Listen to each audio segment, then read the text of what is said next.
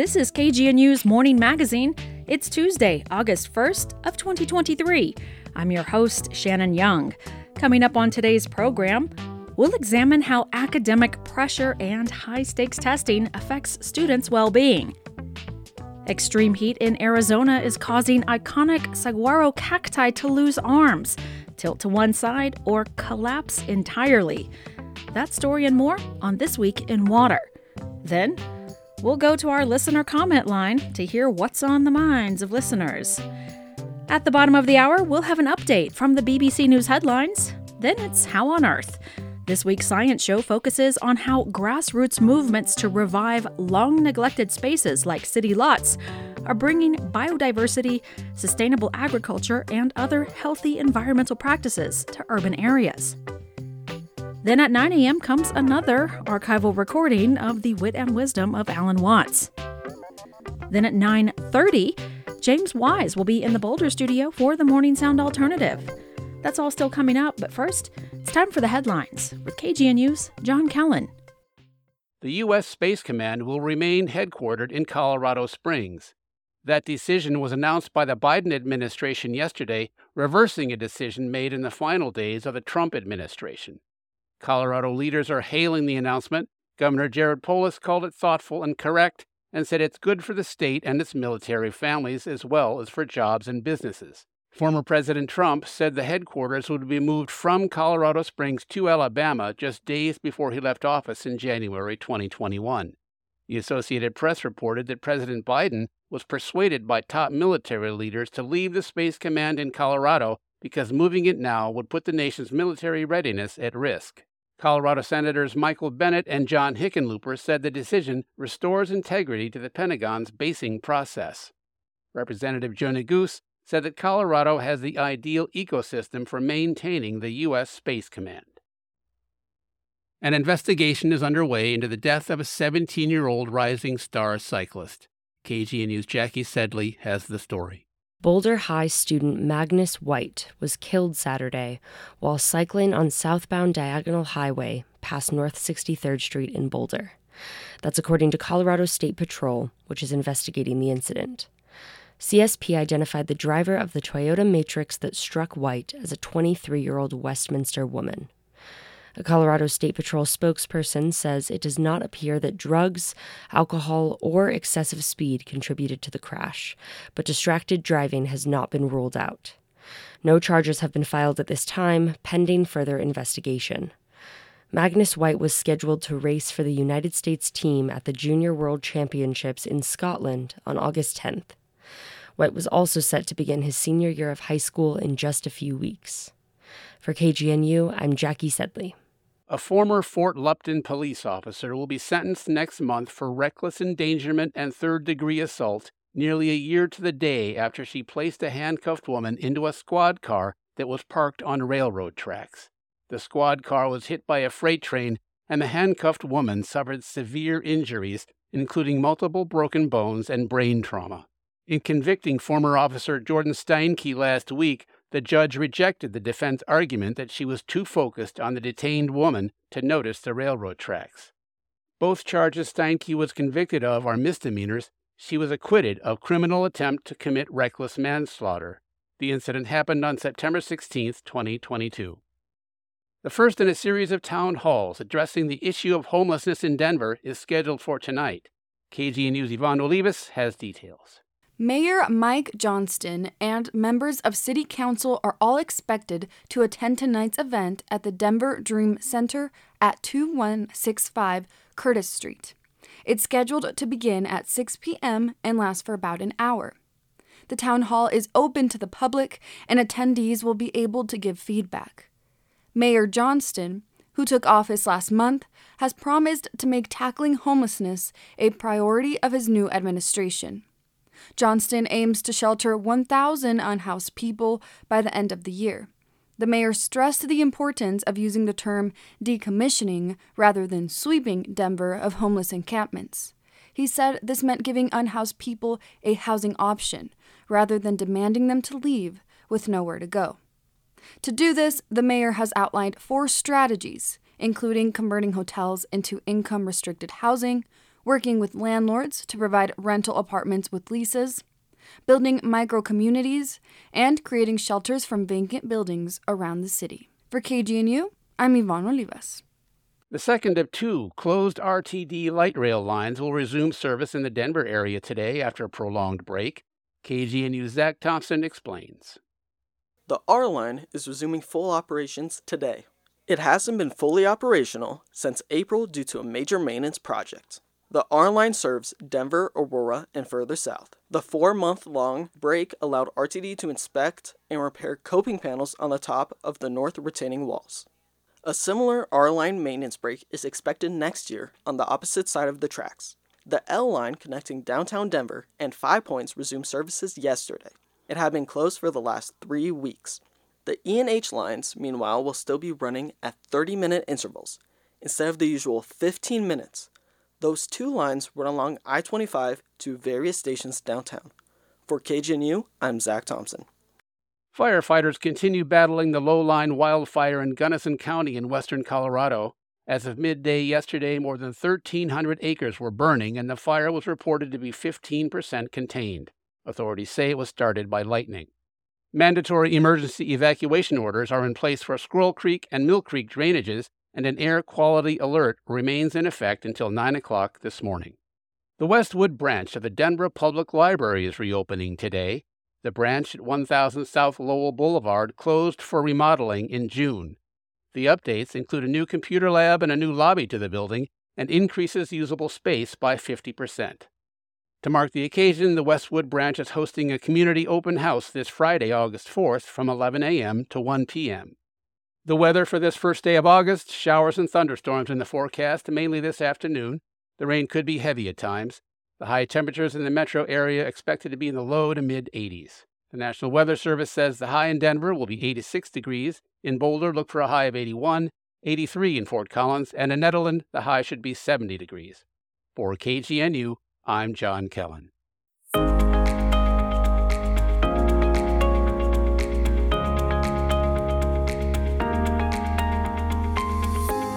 You are listening to The Morning Magazine on KGNU. I'm your host, Shannon Young. Earlier this summer, the College Board sent out advanced placement scores to hundreds of thousands of students across the country. These scores reflected on their academic performances back in May and determine whether or not their long hours of studying paid off. But what are the hidden costs of high achievement? Student journalist Emily Sosilo has more. On Wednesday, July 5th, students huddled around their computer in anticipation, waiting for one particular email. As AP scores come out, so do feelings of pride or disappointment. In the last few weeks of school, students work hard to prepare for the oncoming Advanced Placement or AP tests, which decide whether or not they receive college credit for the AP course they took. While preparing for these tests, students often experience high levels of academic stress and additional academic pressure to succeed. Naha Pesarmelli, a ninth grader in Peak to Peak Charter School, just completed her first AP exam. She feels uneasy about it. I think it was stressful because I just I just didn't know it was so unknown, and I've never um, like heard about like AP testing before and like how what to expect really between students who took AP Human Geo and students who took regular Human Geo. Like there was that stark like stress being seen among like the AP students because like we did have a teacher who prepared us really well, but at the same time like sometimes with these kinds of things you can never feel prepared enough. And so I think overall, yeah, the grade was very like stressed and like confused. Despite the stress AP and finals stir up, they act as the finish line to an exhausting year. Naha says her efforts in school usually pay off, but not without putting her mental health on the line. I'm striving for the best, and so that means I get the best results in like my schoolwork and stuff, and it's often reflected in my grades. I always do well. But then on the flip side, the stress and the lack of sleep and just like perfection is never attainable for anyone no matter like how hard you work. And so that like unattainability means that people keep working to be perfect and it's just not possible. And so like it contributes to mental health issues and things like that which i have experienced. So it's like what are you choosing to pick like being perfect and having perfect results or like your own mental sanity? Academic pressure is proven to result in higher levels of depression and anxiety. According to a recent national survey, about 80% of students consider school as somewhat or a significant stressor, and 30% of students report extreme stress. The pressure to succeed pushes students not only give up their time, but also neglects their own well being, leading to a higher risk of burnout. I'm kind of like, oh, if I stay up one more hour tonight, then like long term I'll be happier. Like like it's just a sacrifice I have to make tonight. But then after some point, like once I start burning out, I don't even have motivation to start like things in the first place. In the pursuit of getting good grades, students face the invisible enemy of perfectionism. According to Anne Robinson, a therapist from Two Rivers Therapy, pressure can come from a lot of different places. It can come from peers, it could come from teachers, it can come from the media that we're consuming. It can come from parents, although I think that's a smaller percentage than we than we like to think it does typically folks that are feeling a lot of pressure are people that tend to put a lot of pressure on themselves in general. And right now, academic is where that's being focused. Another student who experiences these academic stressors is Josue Hernandez Guerrero. He says the pressure comes from his transition to higher education. There's a lot of expectations for you, whether that be like, oh, you need to go to college, you need to applying for programs, internships, but while you also take like I don't know, like so many AP classes and also ACT tutoring, so those expectations start to stack up. Josue Hernandez Guerrero is in the process of setting up his schedule for his freshman year in college. He graduated with the class of 2023 as a first generation student. From his perspective, the academic pressure didn't root from trying to be perfect, but rather trying to set a strong foundation going into college. Although the origin of this academic stress was different, the effect ended up being similar. Just taking care of yourself and just doing self care, going on a hike, things like that, they become less like important to you almost. So at a point, you just start to focusing a lot of t- your time in school, and sometimes you don't even notice how much time you're putting into school, just because you're so focused to get like an A, or just to pass by According to a study conducted by the National Bureau of Economic Research, cortisol, the stress level hormone, increases by 15% during high stakes testing week. And according to Josue, the stress levels just keep increasing as you grow older. In the face of academic pressure and stress, it can be very overwhelming for students to find a healthy school life balance. Therapist Anne Robinson has found multiple steps to help overcome these challenges in the presence of academic pressure. The first one is like getting realistic about our expectations. So what are we what are we actually doing? Like what are we hoping for? What would be a successful outcome? And then how do i help you get there? The second one is in encouraging some exploration and experimentation. So we don't have to be the best at everything we try. And how do we know what we like if we haven't tried it? The third one that i like to share with folks is resourcing yourself well.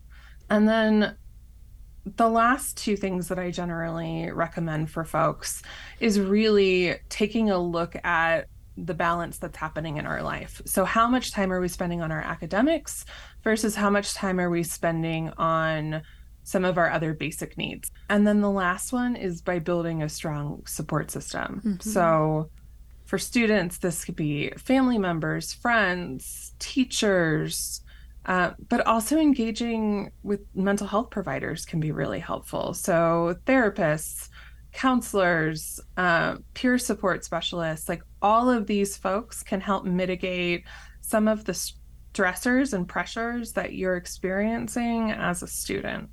While academic pressure affects students in a lot of different ways, Robinson says to never tie how successful you are as a person to one test, no matter how many times you take it. For KGNU, I'm Emily Cecilo. The Southern Ute tribe recently wrapped up a Ute language summer education series that was open to the public. For Rocky Mountain Community Radio, Clark Adamitis has this profile of Hanley Frost, the Southern Ute elder who led the workshop. I made some word lists for the kitchen and some uh, food items. At the Southern Ute Museum in Ignacio, Hanley Frost stands in a classroom in front of 15 students. The class is a mixture of tribal members and interested members of the public. Coffee cup, kapi, oroch, kapi, oroch. Hanley Frost is using phonetics to help students make some of the unfamiliar sounds in the Ute language. Coffee, kapi, kapi. Spoon, G enough. Hanley Frost is the Elder Services Manager for the Southern Ute Tribe. He's been teaching and sharing his Ute knowledge for eight years. Where I learned it, it's just a horch, which means cup. And he loves teaching students of any age. You can say G enough. There's two ways of saying it. And sitting with individuals and saying words and sharing laughter because sometimes they make mistakes, but that's all part of learning. It's a good feeling to do a small part of this. Big butter woman. yeah. I want to save the language. I like talking with people. I'm not shy. I talk to everybody. Sharing what I learn with the membership for the ones that came, it's a gift. Is that right? Uh, what's your name? Nunania Hilda Birch. My name is Hilda Birch. Hilda Birch, a Southern Ute elder, attended the class to brush up on her language skills. Just to get to feel and to hear the words again, because uh, it seems like the language has kind of dissolved, that the elders are gone. But now, being an elder myself, is trying to pick up the different dialects of the three different tribes. There are fewer and fewer elders who can pass the language on to younger generations. And historically, Ute people learned the language through conversation. Now, the tribes are developing apps, publishing updated dictionaries, and emphasizing phonetics so that new speakers have plenty of nonverbal resources that will help them learn. And this is just kind of a cumulative effort. Isabella Cloud works with the Southern Utes Cultural Education Department. She says, in addition to this summer class, the tribe has many other resources that are being developed. So um, there should be about three coloring books coming out sometime soon, and also a language app that will consist of some um, immersion lessons and as well as a dictionary. But for this summer course, Cloud was eager to bring back one of her favorite teachers. Hanley, he's a great teacher and he's always willing to work with us. I was raised by my grandparents, and they were fluent speakers, and that's all we were allowed to talk. When my grandfather was there, we we talked Ute because he made it very clear that that's our first language, and that's when we're going to talk. In some cases, Hanley Frost is teaching people who have never heard a fluent speaker. Beyond the details of phonetics and definitions, he wants to share the magic of the language. It's a gift that the Creator gave to us so we could talk among each other, and it's the gift of praying to Him in our own language directly to Him, so that way He He knows what we're talking about. Lord.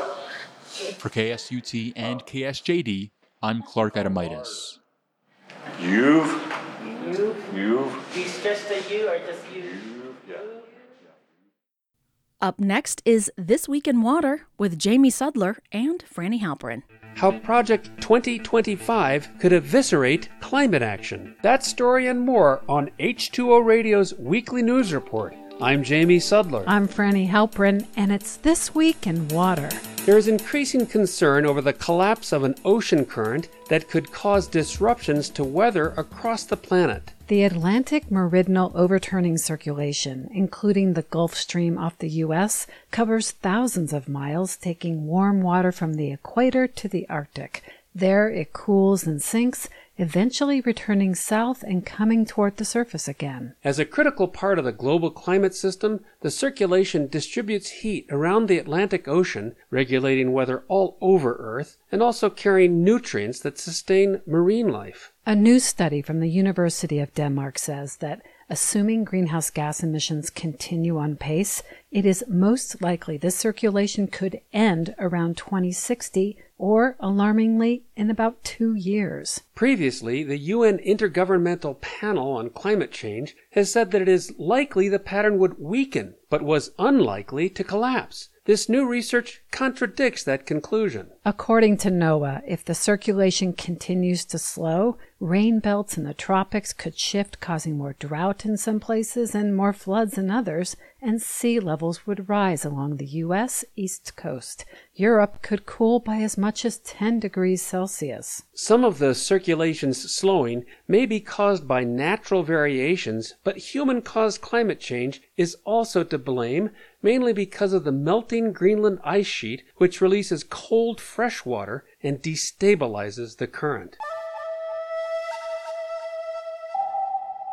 It's called Project 2025, and one of its goals, starting on day one of a Republican presidency, is to completely eviscerate the policies put in place by the federal government to combat climate change. Conservatives have drafted a 920 page blueprint for any Republican who becomes president that would close renewable energy offices and stop the expansion of the electrical grid for wind and solar energy. The plan would give state officials more authority over regulating polluting industries, but would prevent them from adopting stronger car pollution standards similar to California's. Project 2025, which addresses all of government, would also cut funding for the EPA's Office for Environmental Justice and would turn the federal government toward fostering the fossil fuel industry instead of reining it in. One critic told Politico that Project 2025 wants to shift federal agencies from protecting public health and the environment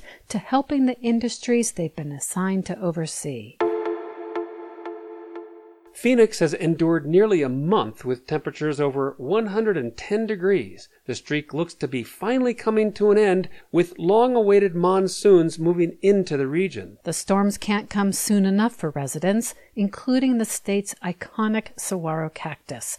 The extreme heat has caused the plants, which can grow up to 40 feet tall, to lose arms, tilt to one side, or collapse entirely. It's partly to do with the lack of rain. The last measurable amount was in March, but researcher Tanya Hernandez at the Desert Botanical Garden told H2O Radio that prolonged heat can damage the saguaro's tissues and make it harder for the plant to recover once the monsoons do arrive. Saguaro can live up to 200 years, but ones living in cities like Phoenix might not reach that ripe old age due to the urban heat island effect, where concrete and asphalt absorb and then emit heat leading to temperatures about 2 to 5 degrees higher than natural areas. Hernandez and other scientists at the Botanical Garden are observing how saguaro in cities react to extreme heat as a predictor for how cacti in the wild will fare as the climate crisis deepens and temperatures climb. The saguaro's survival goes beyond cutting a unique silhouette on the landscape.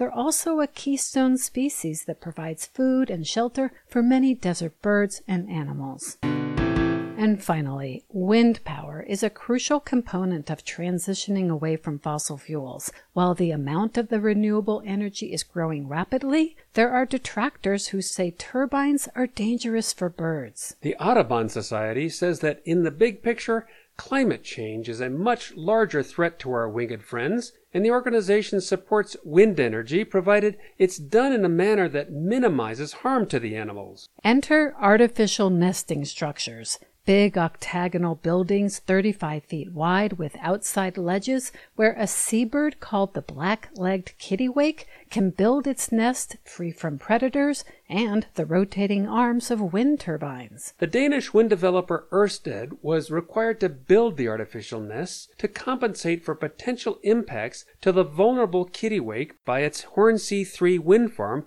off the coast of England. The 25 foot tall structures have been placed about a kilometer offshore from locations where kittiwake colonies are currently thriving and were developed in collaboration with a team of architects, engineers, and ecologists to replicate the cliffs where the birds naturally nest. The eight sided layout gives kittiwakes options in case they find one side is too sunny or too windy. And as the birds settle in, researchers will be able to go inside the structure to observe them and count the number of occupied nests. The artificial nests will be fitted with decoys to encourage skeptical kittiwakes to move in just in time for the 2024 spring breeding season.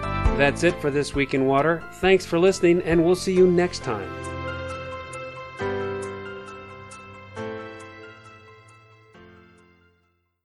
We go now to our comment line to hear what's on the minds of listeners.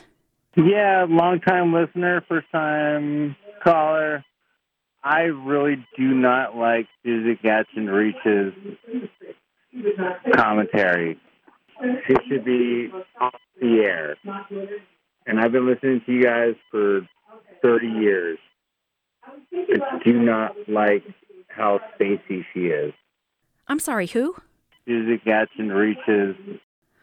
We don't have a commentator by that name on KGNU, but there is someone by that name on KUVO. That's a different radio station.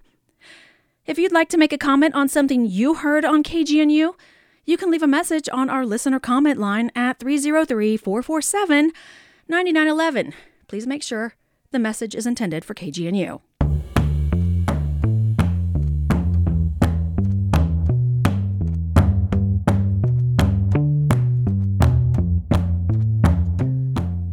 That's it for today's morning magazine.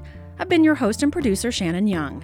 Thanks to John Kellen, Ivan Olivas, Jacob Agatston, Zach Thompson, Alexis Kenyon, Emily Sosilo, Clark Adamitis, Porjai Junkit, Franny Halperin, and Jamie Sudler for their contributions to today's program. Stay tuned for How on Earth, the KGNU Science Show. That's coming up after the BBC News headlines.